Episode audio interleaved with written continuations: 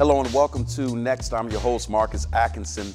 If you get an opportunity, go to Facebook and like our page. Uh, lend your voice to the dialogue. You can also contact us at 814 Next on Twitter. Uh, respond to whatever you'd like to respond. We'd love to hear your voice. Thank you for tuning in.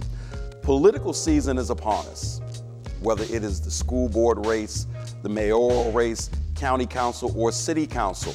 Everyone will have an opportunity to kind of lend their voice to what's going on in community via the vote very soon. We reached out to all 10 candidates that are running for the uh, four seats that are available in city council. And fortunately, seven of the 10 were able to get back with us. And um, come on and, and, engage with us about their candidacy, what motivates them to run, and what they hope to see from Erie, Pennsylvania. And so we'll break this up into two segments. The first segment, we'll, we'll have an opportunity to talk to three special guests. Uh, for those, for that segment, we'll start with Elspeth Cole, uh, Mr. Chuck Nelson, and Liz Allen. Elspeth, Chuck, and Liz, welcome to the show. All right. And so, Liz, we'll start with you because you are actually an incumbent. You were first elected in 2017, and you're seeking a second four year term. And so, you are looking to do this again. Talk to us about your why. Why are you wanting to run again? And give us a, a basic platform of what you hope to see from Erie, Pennsylvania. I thought long and hard about whether I wanted to run again in fact, I had conversations with uh, Elspeth, uh, Kate Cayley, and a couple of other people. Everybody was wondering, what are you go- going to do? And it, after, as a neophyte to council, this this is not my natural forum. I'm, I've been a long time journalist. One of the things that um, ended up telling me that I could I could do this again and that I could do a good job was a Christmas card I got from the mayor. Uh, there's a picture of his family on there, and you get it when you're when you're on council, you end up getting cards from you know Senator Bob Casey and and everybody else puts you on their list. But the mayor wrote on my card, he said, "Keep asking the hard questions." And there was something about that sentence that I really appreciated because I don't always vote in lockstep with the mayor, but I always ask questions. And I think that that's a value that that that I bring to council. Um, is critical thinking and also uh, research. And I, am mm-hmm. thinking about you know two of um, you know both Chuck and, and Kate on the the Zoom today you know, Chuck had an op-ed about land value tax. Um, so immediately after I read his op-ed, I went and it sounded familiar to me. So I went and I did some research, and I, I remembered that, or I found by doing some research that uh, Mario Bagnoni had actually championed a, a, a land value tax mm. years ago. it was approved by council and then vetoed by uh, Mayor Savocchio, and council could not override the veto. So I don't know everything there is to know about the land value tax, but I certainly want to learn more. Mm-hmm. I know Kate has been a strong advocate of community benefit agreements. And I think we're in a position right now with the community college coming online where we'll actually be able to deliver on that for projects that are funded um, by public dollars. My three, I, I actually, I found a platform I had written when I ran for city council president two years ago and had 10 points. And 10, 10 things is, is too many to communicate to mm-hmm. people. So I boiled it down to, to three things to talk about today equity and inclusion, uh, budget and spending, and process. And I think we need to draw on the lessons from the uh, SPCP, which is the Strengthening Police and Community Partnership mm-hmm. uh, organization. I attended a meeting with them last week and I said, that's not an acronym that rolls off the tongue easily. And somebody private messaged me and said that that acronym actually came from the Justice Department and a previous administration, not not at the city, but at the U.S. level, wanted to call it PACT. I think mm. police and community something, which makes sense. You know, you want a pact, you want to be able to to build those relationships.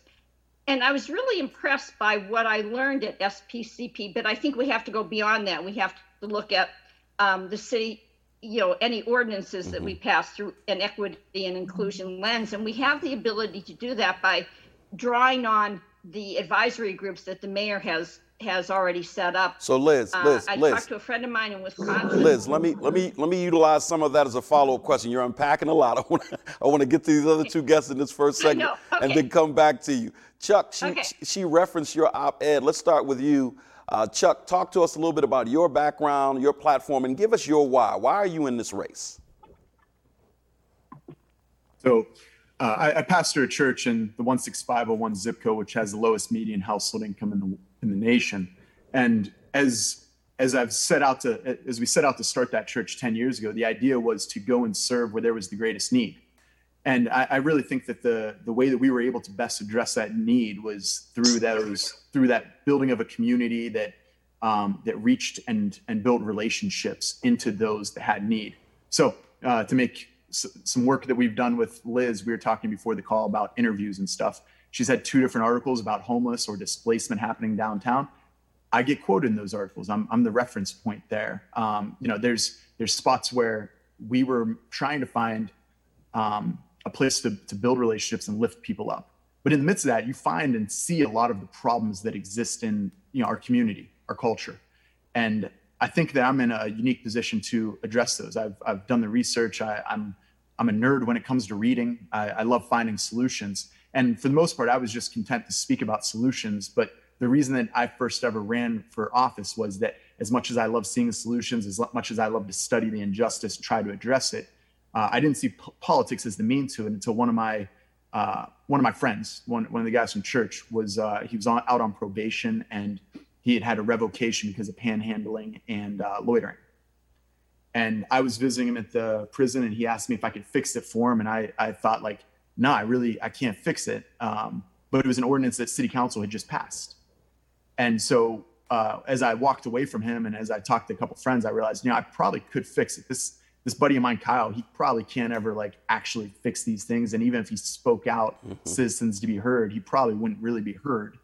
But um, but I could probably swim upstream far enough to actually fix these problems that are working downstream. Now, Liz mentions the land value tax. You know, it was yeah, Mario. Uh, I talked to Kaz about it. Uh, Phil English reached out to me on LinkedIn about it. It's it was a big conversation in the '90s, and other places had that conversation at the same time, and they went ahead with it. So now we've got like the proven track record as to what this does for investment in our community, and in particular, what it does for investment in the communities that have seen disinvestment. Uh, you know, all of us live on the west side. Um, I live in the West Bayfront, and we can see how historic policies with with redlining and such. You know, this this West Bayfront neighborhood that I live in has the most different most different colors of the redlined map of any neighborhood in Erie. We can see how those policies from 100 years ago play into today. I think I've actually got solutions to address some of that, uh, some of the problems that have been built into our system for 100 years or much further even Excellent. and uh, and and that's what I hope to do in office is bring those solutions to the table. Chuck, we appreciate that. Elspeth, let- let's bring you in uh, with the same conversation. Before we were online, before we were live, I was talking to Elspeth a bit, and this is a young woman that's been very, very passionate about community. I've actually followed her work as an advocate and activist for Erie for quite some time. Elspeth, talk to us a bit about your platform and your why in terms of why you're running to be on City Council.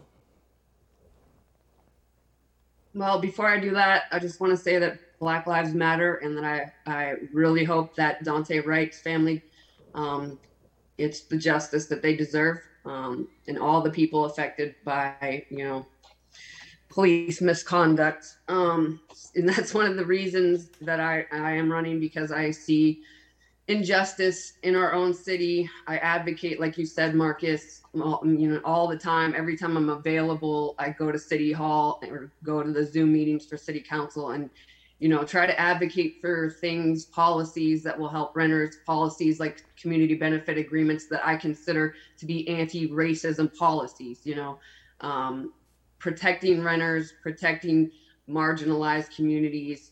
You know, that's what I've always advocated for. And like Chuck says, you know, like if if you can't get it done just speaking to council or just, you know, trying to call the mayor's office or email the administration, you know, I feel like the best way at this point for me to be a real advocate is to be on council and just do it myself. Mm-hmm. I appreciate that. This is this is an interesting group because I think that there are so many authentic vantage points coming from this group. Chuck, your, your background with, with having a church and living just a few blocks from the church is very compelling. You know, you serve a marginalized group. Liz, your background in, in journalism has really been obvious and apparent in the, the, first term that you've served. And I think that that skill set has served you well. And obviously, Elspeth, as I pointed out before, you've always been a champion of Erie. I want to I want to know if any of you can kind of give us, you've given us your why.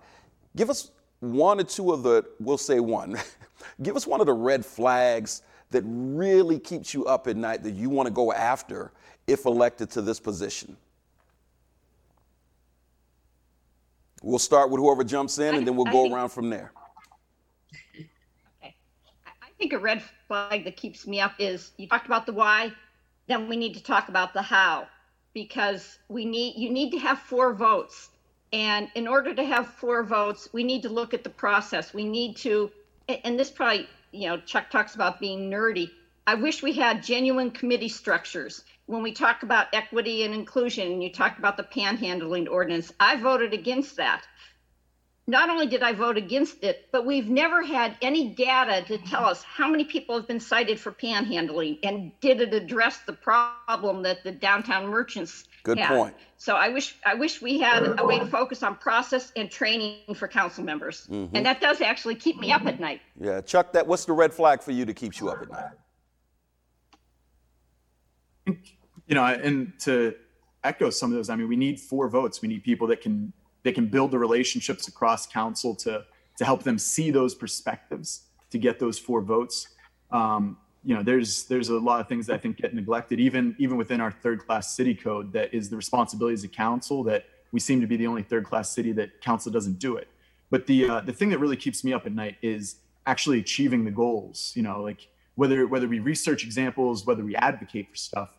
You know, when we talk about um, caring for marginalized people, when we talk about, you know, for me, it's not it's not um, just advocating on behalf. And in our ministry, we've taken dozens of guys off the streets, dozens of folks that that we've helped carry through the process. We've got them into apartments. We reach out, we furnish those apartments. Um, you know, so for me, it's not just about having the voice, about having the position it's about it's about getting the results getting the the outcomes that we all and to be honest with with the three of us that are on this call i those are three people that i think are going to be voting together quite a bit if we all were to be elected um, m- my concern is whether or not we can get not just the one vote at a time but but getting the four votes so or five if it needs to be veto proof mm-hmm. so that we actually get the results that we desire to see and you can't do that through through fighting against people you need to do that through uh, bringing people together and finding your common point to bring people in to get those votes. Mm-hmm. Um, and I, I think that's one of the things that I uh, uniquely bring to the table in that. Mm-hmm. Elspeth, I see you shaking your head. Run with that question, please.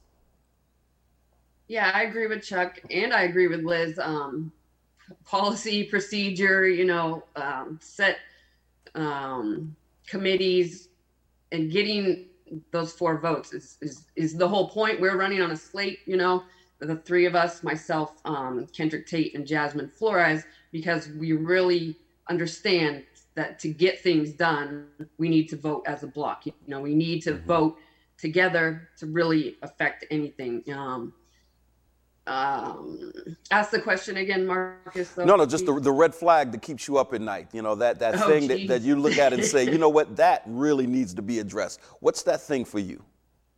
I mean, it's it's really not much that has to do like lo- locally, you know. Um, minimum wage is something that really bothers me because it's been the same since 2009. But I guess if it's the local as question, it would be you know, we give a lot away in the city um, through tax abatements or, you know, RACP. People get, you know, tax money, like taxpayers' money to, to do their, their things, their projects or CDBG money, you know, and some of those projects aren't benefiting the community in the ways that I think that they possibly could. Mm-hmm.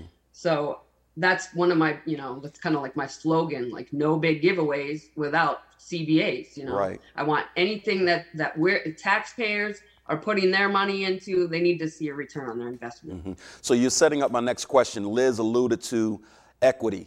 And I think right now, equity, diversity, inclusion, this is turning into kind of this, this buzz term per se. It's almost like white noise, you know, that, that used to play when TV went off back in the day.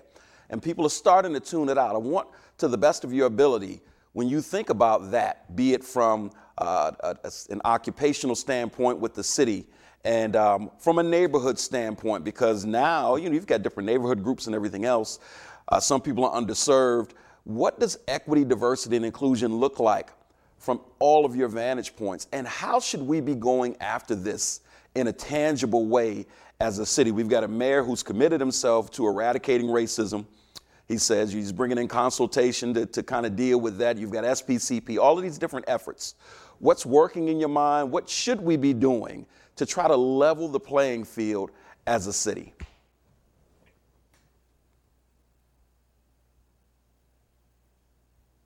One of the things that I think is working is county council, when it declared racism as a public health issue, that is exactly the kind of thing that could be considered just blah, blah, blah, you know, words.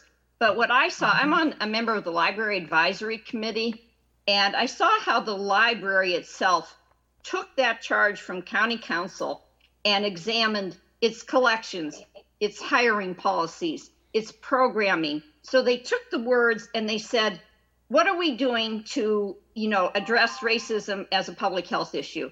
And I was really impressed. I, I wish that there were, I think we have the opportunity probably to do some more collaboration with, with county council. I'm also involved in that unread line the city. I think storytelling is really important. And when mm-hmm. Chuck talks about you know the you know he, he put a face on that panhandling ordinance. Here's somebody who ended up you know being cited for it and it, it was affecting his life. So i think the storytelling is really important the, the narrative and the truth telling. Um, you know when he when you talk about redlining uh, when i participated in um, a webinar on that a few weeks ago and uh, dr mindy Fullilove said you know it, it wasn't just um, you know certain neighborhoods in in cities that were affected. It was entire cities the hollowing out. So kind of you know looking at those policies but then putting real people on them. And i'm thinking about the homeless people who are experiencing homelessness.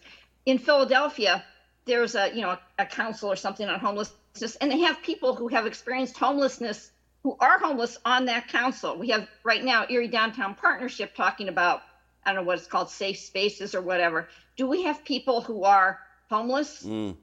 have a seat at the table? I'm not sure. Mm.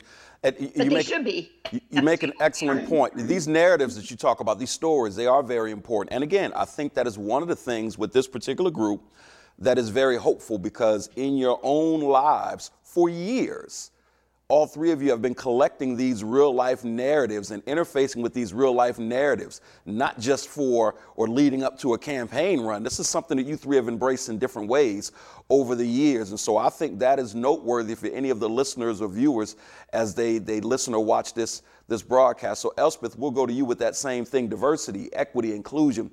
From a neighborhood level, from a citywide level, what does that genuinely look like, in your opinion? And then, Chuck, we'll go to you with that same question. I think we have to use the fullest extent, extent of the office, you know, what we're what we're legally allowed to do in a third class city. Um, I think we need to look at HR policies, you know, within the city's hiring.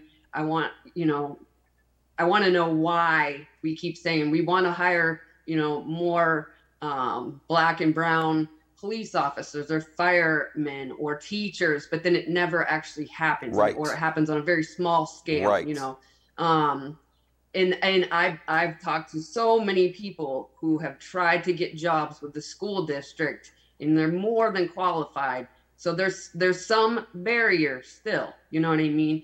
Something there's something along the way that's stopping people from being hired, and I think we all know you know what it could be.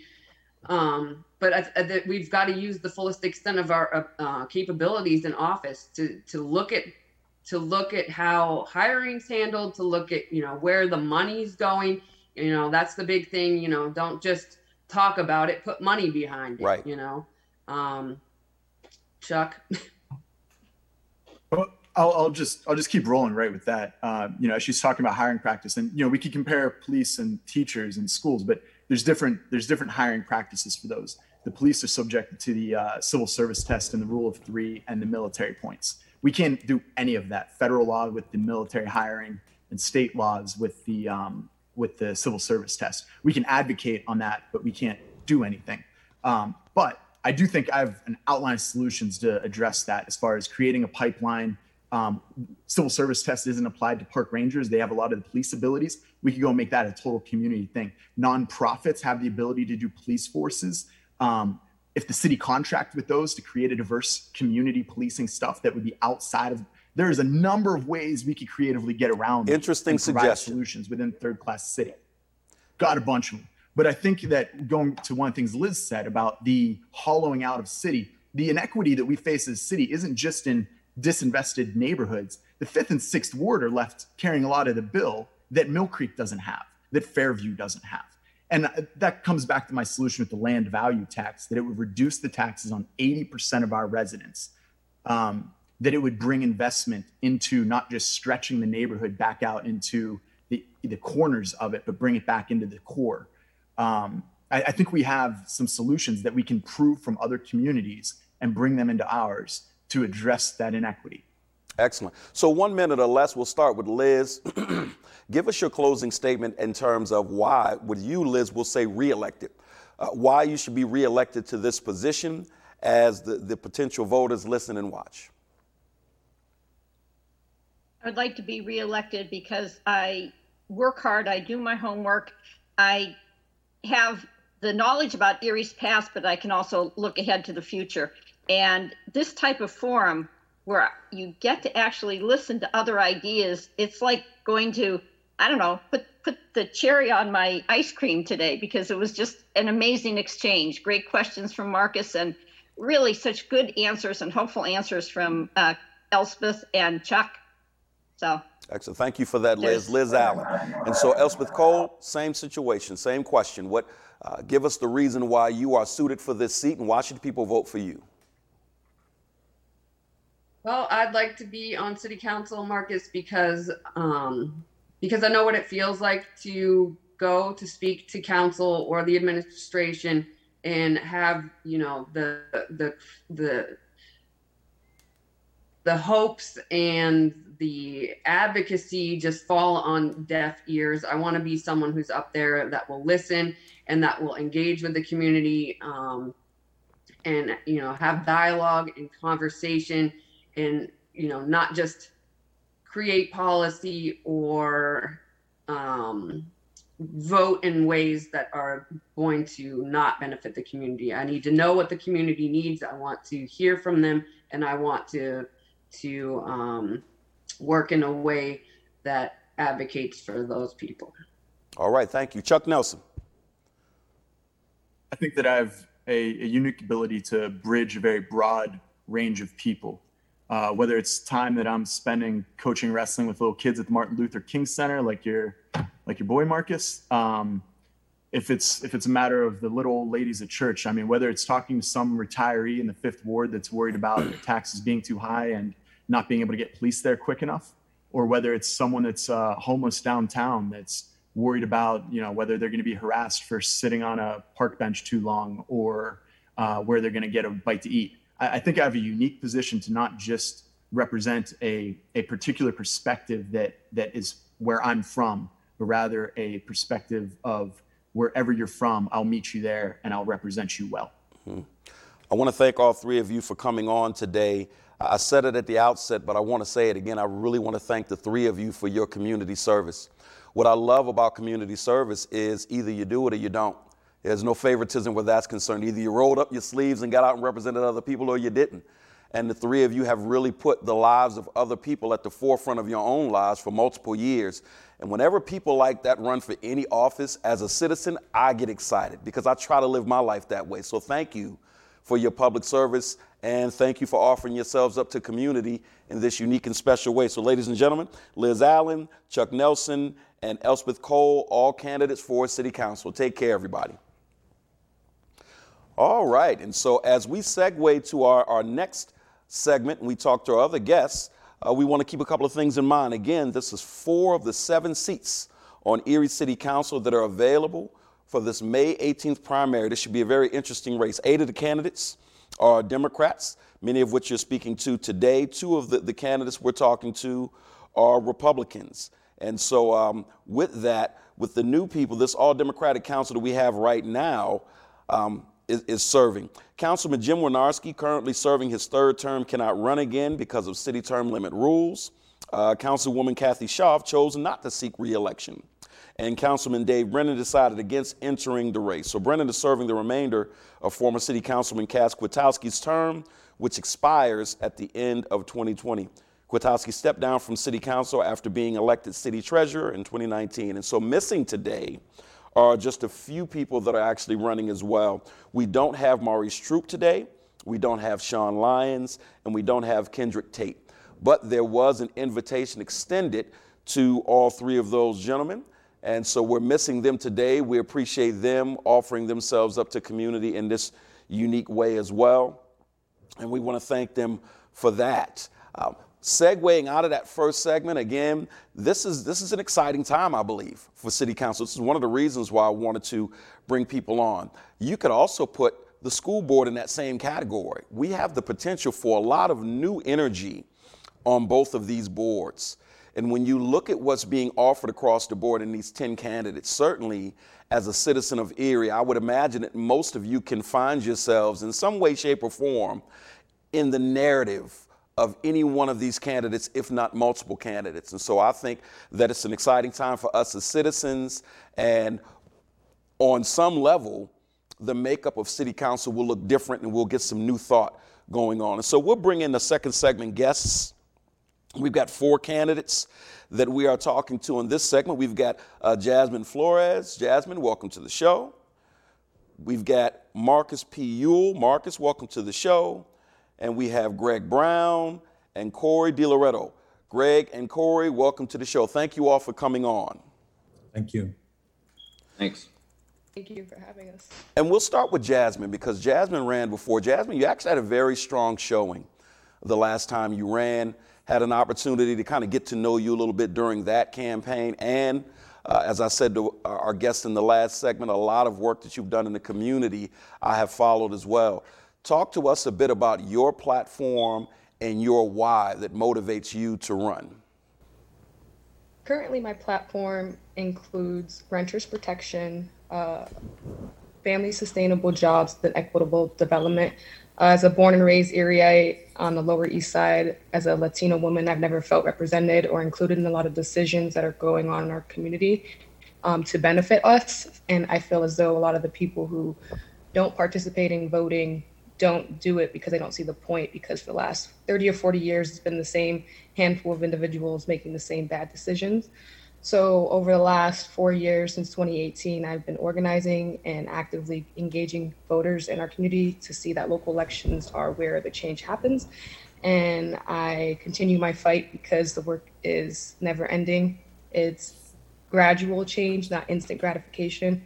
So a lot of people give up and as a 27 year old, I don't want to move away and take my potential somewhere else. They want to keep us here. So I think that my lived experiences and the lived experiences of the majority of the working class need to be at the table. And that's why I'm running again. So mm. we can have different conversations, different perspectives on how to fix our community for everyone. Mm. I like your commentary, Jasmine. You're right. As a 27 year old, this is a demographic that we are losing uh, rapidly in this community. And so oftentimes when, when our young people start aging into their lives as young adults, they move on uh, out of discouragement for many of them. So thank you for, stay, for sticking around and staying in the fight. Let's go over to Greg. Greg, you're one of two Republicans running, which is uh, refreshing. You've got an all Democratic council right now. Uh, talk about your why and and what motivates you to run. And I want you to talk a bit about that as well, being one of two Republican candidates, how you think that will play in this race and what significance you think that may have. Yeah, uh, thank you very much. Um, first off, Jasmine, thank you for uh, reminding me that I'm almost 40 years old. So uh, at one point I was 27, and uh, my hats off to you for all the work that you're uh, that you're working on and doing in the in the community. Um, regarding me, um, I'm a restaurateur and also uh, business owner in the city of Erie. Um, in addition to that, I'm involved with businesses um, in Missouri. Um, I've worked for some fairly large companies, um, Anheuser-Busch, Nestle, um, Treehouse Foods. Um, I've managed million dollar budgets up to 1.5 billion dollar budgets. Um, so I don't know if it's good or bad, but uh, you know I have a little bit of an understanding of, of, of what makes a budget, and more importantly, um, the requirements and, and, what it takes to to be successful and find productivity um, and related savings to ensure companies remain successful. Um, like I said, I've uh, I'm very I'm heavily vested in the city of Erie. Um, I moved here from from Maryland uh, in 2013, and you know when I moved here, everyone told me they were like, "What are you doing moving to Erie, Pennsylvania?" And quite frankly, at that time, I was doing it for a job.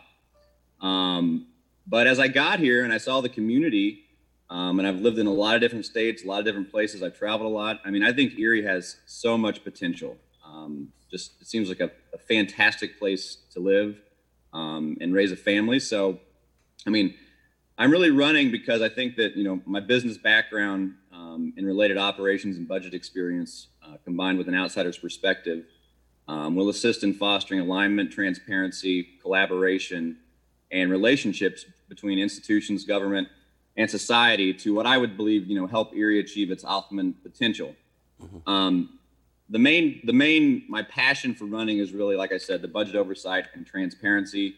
Um, you know, I think at the end of the day, you have to foster collaboration on city council, but we also have to make sure we're holding our city government accountable um, and doing all we can um, to provide an equi- equitable return to the hardworking um, Erie City taxpayers.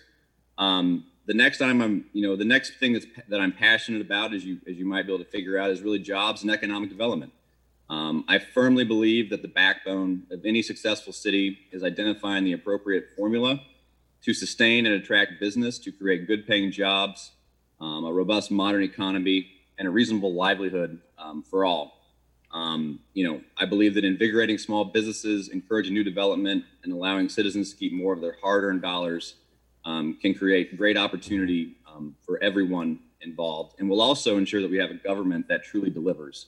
So, um, as that all comes together, the other component of this is lower property taxes. Mm-hmm. Um, as we're able to get our hands around the city budget and and encourage productivity and quite frankly opportunities to modernize the city government keep in mind we've got a lot of money sitting in the city coffers right now and we have a um, a, a, finite amount of time to use that money appropriately um, to really drive to drive the city forward if we do that um, i believe we can lower property taxes and you know, lowering property taxes will increase real estate values, which will put more money back in the pockets of Erie City residents. Mm-hmm. Um, it will also decrease the financial burden on hardworking Erie families as well as those on a, on a fixed income. Mm.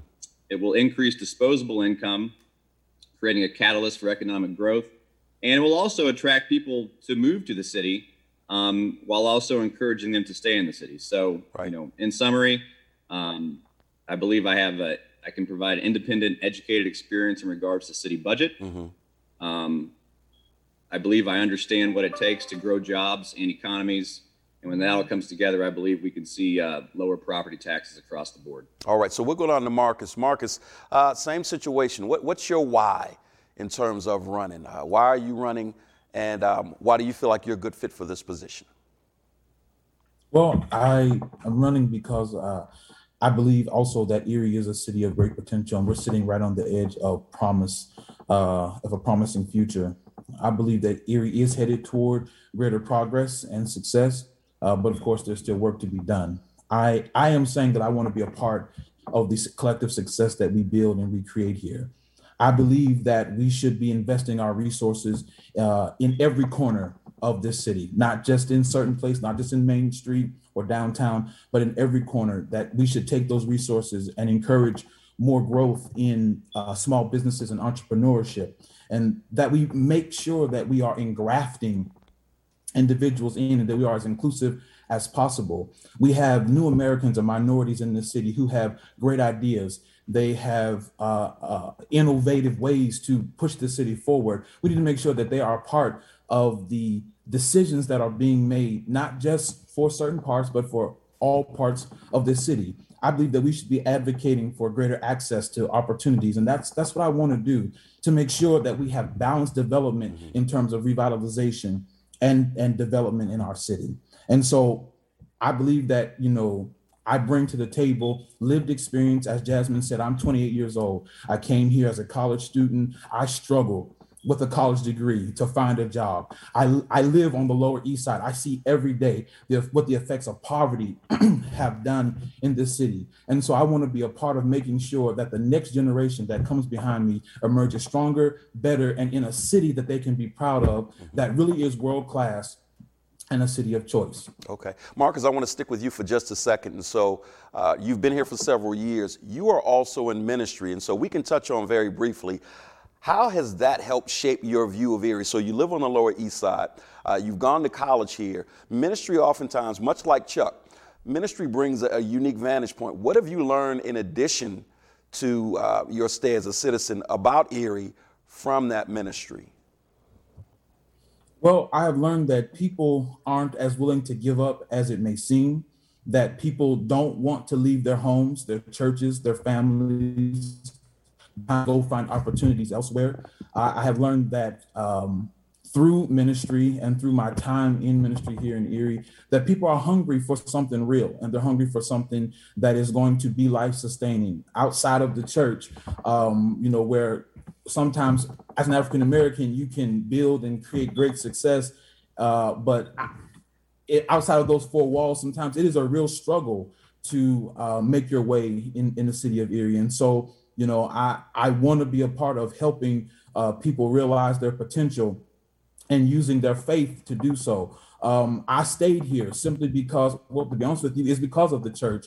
Um, I, I, just believed in what we were doing and what, you know, I was, uh, this experience I was gaining here um, through my ministry and through the people that I was coming in contact with. Um, I applied for jobs here. Uh, I applied to Erie Insurance. I applied to Hamot. I applied to St. Vincent. And uh, almost every time I knocked, the door stayed shut. And so I want to be a part of making sure that people, whether they uh, are young or old, middle age, whatever, you know, they uh, identify as, uh, they will be able to find opportunities because they are here and mm-hmm. we can create uh, greater opportunities. Marcus, thank you for that. Jasmine, several years ago, I had an opportunity to sit down and, and, and watch you uh, participate in a poverty study.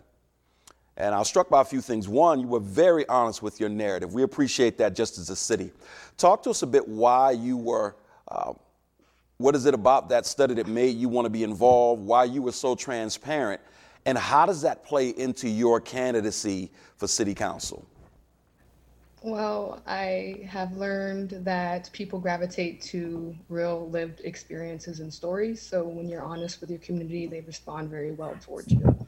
So my experience of working and living throughout the city of Erie has been predominantly in under $15,000 salary margin. So I have lived in poverty. I was raised off of food stamps. I know what it's like to have a little bit more month left with no food. So the community understands that and they gravitate towards that because it's all struggles that they're currently experiencing. So they like the idea of somebody knowing what they're going through mm-hmm. to represent them. And that gives them a little bit of hope to actually turn out for an election. As you stated, it was only 187 votes short from locking in a general um, ballot spot as a no name recognition person, as a 26 year old who didn't have any connections.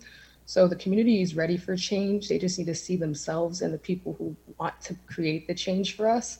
So, as somebody who's worked and lived in our city all my life, it's an experience that a lot of residents are going through and they're just embarrassed or ashamed because they feel like they're not working hard enough but mm-hmm. they're some of the hardest workers you'll ever meet because they're working multiple part-time jobs they barely see their kids they're barely sleeping so it's just an experience that is a true story and people love true lived experiences mm-hmm. thank you for that jasmine i think on a federal state and local level more than I've ever seen in my lifetime, people are, are hyper invested in wanting to see representation that can empathize with the struggles that they go through. I think that's been one of the number one complaints in politics in general across the board. But now more than ever, people want to know do you get how I feel? I mean, do you really understand? And so I think the fact that you are so open with your feelings and trying to connect with other people is valuable. Greg, we'll go to you.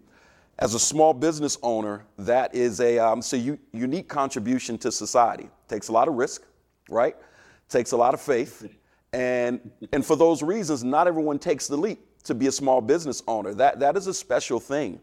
You look at the way COVID 19 has rocked the economy and how it has affected small business owners, especially in our city and abroad. And then when you also think about trying to lift up people uh, across the board in a diverse manner as entrepreneurs, what are some of your hopes for the entrepreneurial hopes of the average citizen in Erie if you're elected for uh, the seat in City Council? What do you want to see uh, with, with job creation for the average citizen of all colors? Yeah, I mean, I think that uh, from a job creation perspective, um, from where, where I sit, um, there's significant demand um, for good people to come work and also make good wages. And I'll, I mean, I'll define good wages. I mean, I think that, you know, with the with the businesses I own um, that I'm involved with, and other business owners that I'm that I'm also involved with, I mean, it's you know if someone's willing to put the time and the effort in within a two to three four year period i mean they could be making between fifty to eighty thousand dollars a year within that range. So um, from a business owner's perspective i see a huge demand. Um, one challenge is it's trying to find the skill set that that fits the roles necessary but also finding folks that want to lean in and, and learn and train gain that skill set and then start making uh, start making more money so i think that you know um, again with with good paying jobs and I think good responsible employers. With every company I work for, our number one value is our employees. Um, we do everything possible for our employees. Our employees always become always come first. Um, they even come before the customer, um, and we think that's important because generally speaking, if you're doing all you can for your employees and your employees are happy, they're going to do great work and they're going to deliver a phenomenal service, mm-hmm. and the guests are going to be happy. And then you know, a, a city with jobs and economy and government and taxes. I mean, all those gears intertwine and come together. And I think just like the other candidates were saying, as people, I mean, there's a there's a big piece of pride in being able to get up in the morning and have an opportunity to go to work and deliver for your family. Mm-hmm. Um, and I see again where I sit, I see opportunities to hire people all the time. It's just trying to find the right skill set to provide that opportunity. Being someone that understands business, do you see yourself as a potential champion of the, the, the, diverse group of people that we have in this, in this city, uh, of them realizing their own entrepreneurial goals? Do you see yourself as a champion of that? Yeah, most definitely. And I've got a great, I mean, I have a great perspective and I have a, I have a varied background. Um, at the age of 25, I left my job at Anheuser-Busch to buy a, a restaurant bar in the city of St. Louis. Um, my parents thought I should probably go see a psychologist because they thought I was crazy. Um, I bought the bar on a Friday. I resigned from my job. My position in Anheuser-Busch on a Saturday. Um, after the, the acquisition deal was done on Friday, I had 50 bucks in my personal bank account. I had $25 in the business bank account. And luckily, we had enough product. We came out of the gate. We had a strong first weekend. And that really started it. Within six months, I had the entire business fully paid off. And I had grown the staff from four people to 12 people um, there in the city of St. Louis. And so it's cool. And, and some of those same people, while I'm not involved with that business anymore, some of those same folks that were around when I was 25, they're still working there. And it's just like it's it's a family. And, and I've been able to be a part of those lives and, and see literally us grow from being in our you know our early to mid 20s to to where we are right now. A little bit older i'm 40 but you get to see you know what that decision was able to do for their lives. And, and that that transitions into everything that i do every day. You know i tell all of our employees and i'd say for the city of erie. You know the last thing i think about when i go to bed at night is our people.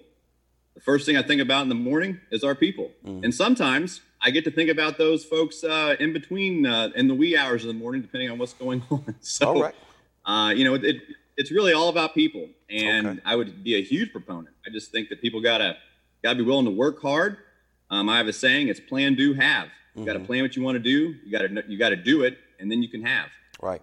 Excellent. Thank you for that. One of the things that I was getting at, full disclosure, that there are so many people in this community that work hard and want to establish their own like other people have. And it, it, takes a lot of sweat equity and it takes a lot of drive. But I think that there are a lot of citizens of various backgrounds in the area that have shown that sweat equity in, in some of their current occupation and have shown that drive.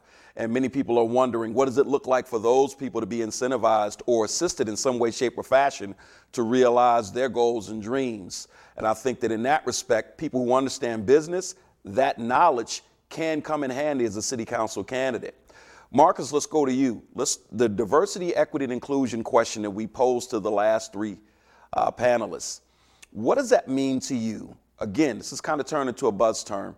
What does that mean to you? What should that look like executed from a city hall level. Again, having a mayor who's dedicated himself to eradicating racism, right? What do you want to see from this city to really catch up with the times and, and be an example nationwide in terms of what it looks like to have equity and fairness be a part of our, our, our culture here in Erie? Well, I think that we need to make sure that uh, as we are inviting uh, new Americans into our city and as, as well as minorities, that we are making sure that we are creating opportunities for them. It's great to have uh, diversity in the city and to be able to say, oh, we're a city of diversity, but what opportunities are we creating? I read a story in the newspaper yesterday of a new American family who is excited that they could possibly receive 26 or $21,600.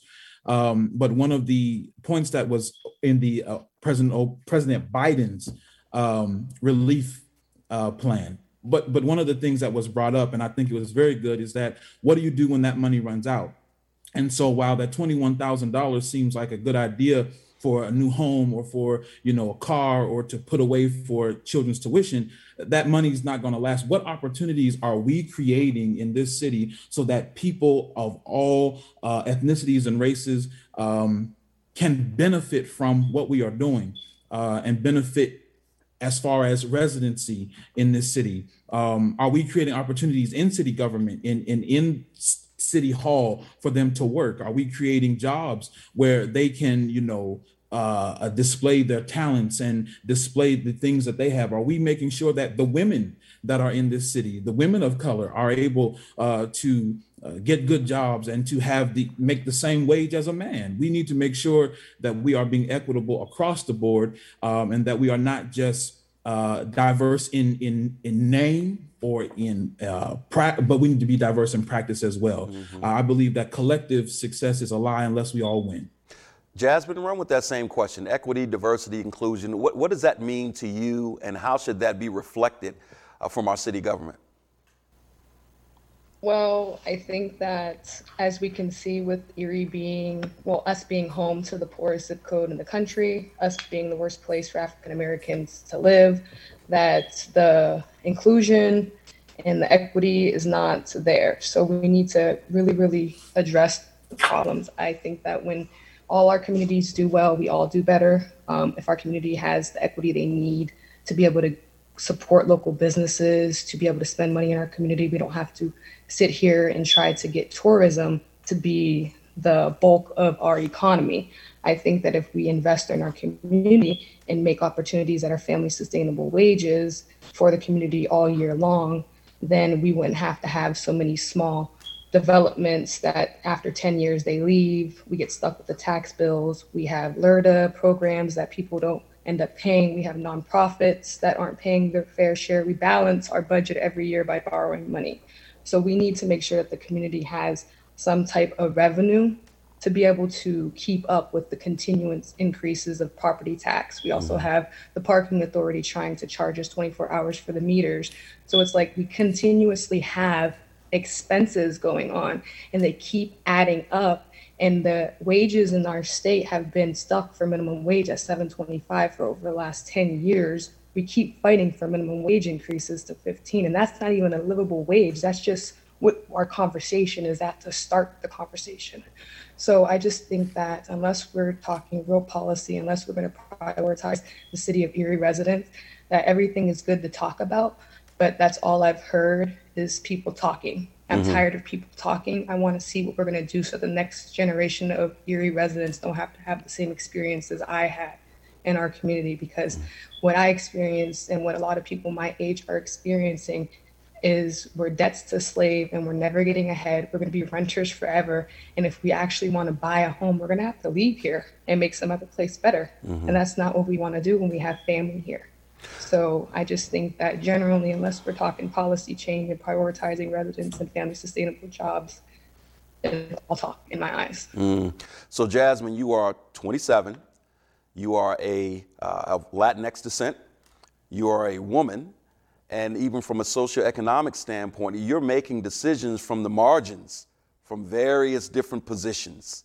You feel like that's a voice that's missing on city council, people that are making decisions from the margins? Definitely. I feel like the my that my perspective has never been a perspective that has even been at the table.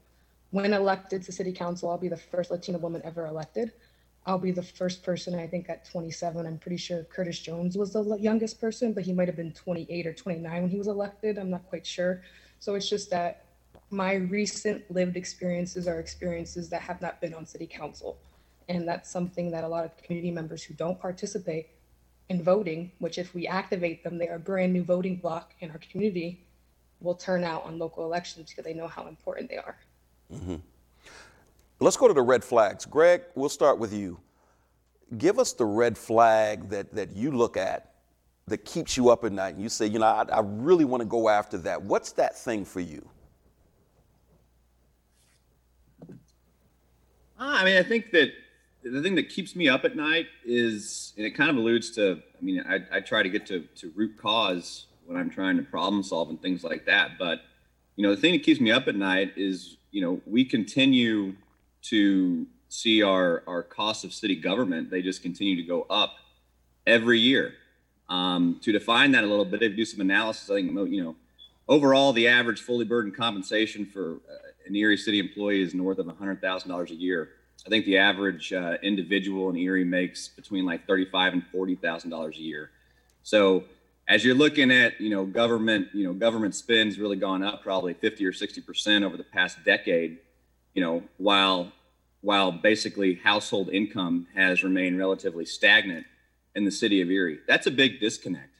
So something has to be done to to either get that more aligned or create uh, an environment that drives economic activity that then creates creates jobs, brings companies to Erie to then cre- naturally and in line with standard economics from how I look at it, create opportunity for people. I think if you create opportunity for people, I think there's tons of hardworking people in Erie that just want the opportunity to get involved. And, you know, we get our city government in line, we get our tax structure in line, we're more equitable. You know, people around people in Erie see that, people around the country see that, and all of a sudden we have a huge influx of new businesses and quite frankly the opportunity to have a huge economic boom which then provides phenomenal opportunities for everybody. Mm. So that's what keeps me up at night. Marcus, same question. What keeps you up at night? What are the red flags or the red flag in particular that you want to run after with this position if elected? Uh, I wholeheartedly believe that the greatest asset that Erie has is not its lake, but its people. And I believe that we have um, a generation that is coming behind us that we are not preparing, that we are not investing well enough in, uh, and that we are not giving them the foundational tools to be successful. Uh, once we've created opportunities and once we have, you know, uh, garnered the the business of companies that are coming to Erie, um, we've got to make sure that we have people right here in this city uh, that will be able to fulfill those roles and be trained to take on those leadership roles in those companies and take on uh, uh, that workforce. And I don't feel that we are doing that.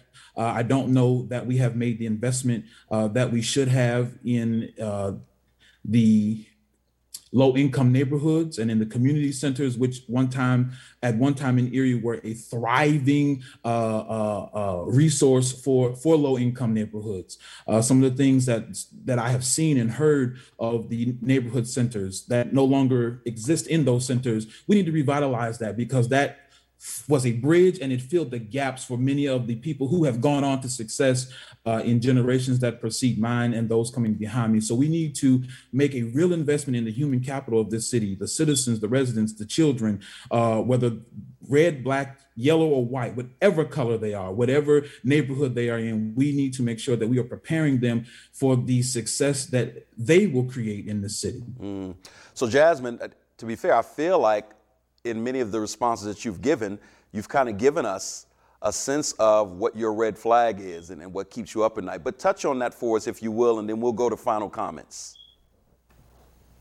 What keeps me up at, at night is the lack of inclusion and transparency that our community has. I feel like they don't feel like they're a part of a community because they don't know about a lot of things that are going on until after the fact. Decisions are already made on our behalf. So it's like we have this feeling of it doesn't matter so for me, it's like I just want more community involvement. I want people to be vocal about what they want to see happen in Erie residents um, in our zip code because our state is going to be a gold mine in 10 years when global warming is serious. We have a fresh body water of lake with the Lake Erie. We need to make sure that that's clean and we're taking care of it. We need to be the leaders in Green New Deal. So I think that having these conversations with our community members and actually talking to them about the opportunities that we have if they just come out and show up at city council mm-hmm. meetings, if they come out and vote every election, would be the changing tipping point for our community. So making sure that people know what's going on and that they're involved is what keeps me up at night. Jasmine, if you can just take a few more seconds and tell people why they should vote for you as we head toward the finish line. My name is Jasmine Flores. I have been organizing and advocating for the community of Erie since 2018. I don't back down from a fight, and I know based off of my lived experiences what young people need to be able to stay in our community. And we need to start having the conversation to change the, future of our city for the next generation because the opportunities that I had were not viable, and there's still not many opportunities for young people to stay here and be homeowners. So. All right. Turnout on May 18th. I'm third on the ballot, and I just hope that everybody participates in our local election this year. All right, thank you. Uh, Greg Brown, in one minute or less, tell us why people should vote for you. Yeah, I mean, I think number one, my number one focus is get our hands around um, the government spend. If we do that, and that's also using the, you know, with the, the finite amount of time we have the COVID funds, you know, we'll be able to modernize government, drive productivity. That will lower property taxes. That will drive more economic activity. It will create jobs. It will lower crime. It will lower unemployment. It will create population growth. It will create wage increases. Property values will increase. Disposable income will increase. Wealth will increase. People will have less government control in their lives. Economic growth over the long term will be huge. And there will be significantly more opportunities and hope for future generations and, quite frankly, current generations. Thank you for that, Marcus. Same question. Why should people vote for you in one minute or less? Well, because for the last 10 years of my life, I have spent my time and effort and energy in Erie trying to find solutions to live, to make Erie work for me, to make it a place where I could raise a family, where I could find a job, where I could be a, a productive member of society. And I believe I have done that. Uh, again, I, I'm young, but I have spent my life in the last 10 years trying to find solutions. And I don't believe I'm done yet. I believe that um, as a city council member, uh, member of city council, I, I can work with our city council, local community organizations, our mayor, uh, whomever that may be, to find solutions that will make Erie a livable city that we can all be proud of and that we can promote. I want to make sure that we are giving the the, the next generation a future that they can be proud of. Mm-hmm. And so I, I would say vote for me because I am willing I am willing to do everything in my power to see that through and to create solutions that we can all be proud of and make city and make Erie a city of choice. So I want to thank all three of you for running. Thank you for offering yourselves up in this very unique way to community. Uh, Greg, thank you specifically for being a small business owner and gambling on Erie. We certainly need that. We need more people to take that leap. So thank you for that. Jasmine and Marcus, thank you for your service in your own various ways. Jasmine, your advocacy. Uh, Marcus, your service, your service via the ministry and community. All of you bring something valuable that can be of immense use on City Council. So thank you so much. Uh, that's it for our show today. Tune in next month for more discussion and more analysis for issues on a local and national level. You can listen to our show on 91.3 FM every fourth Sunday of the month at 4 p.m. For WQLN NPR, I'm Marcus Atkinson. We will see you next time.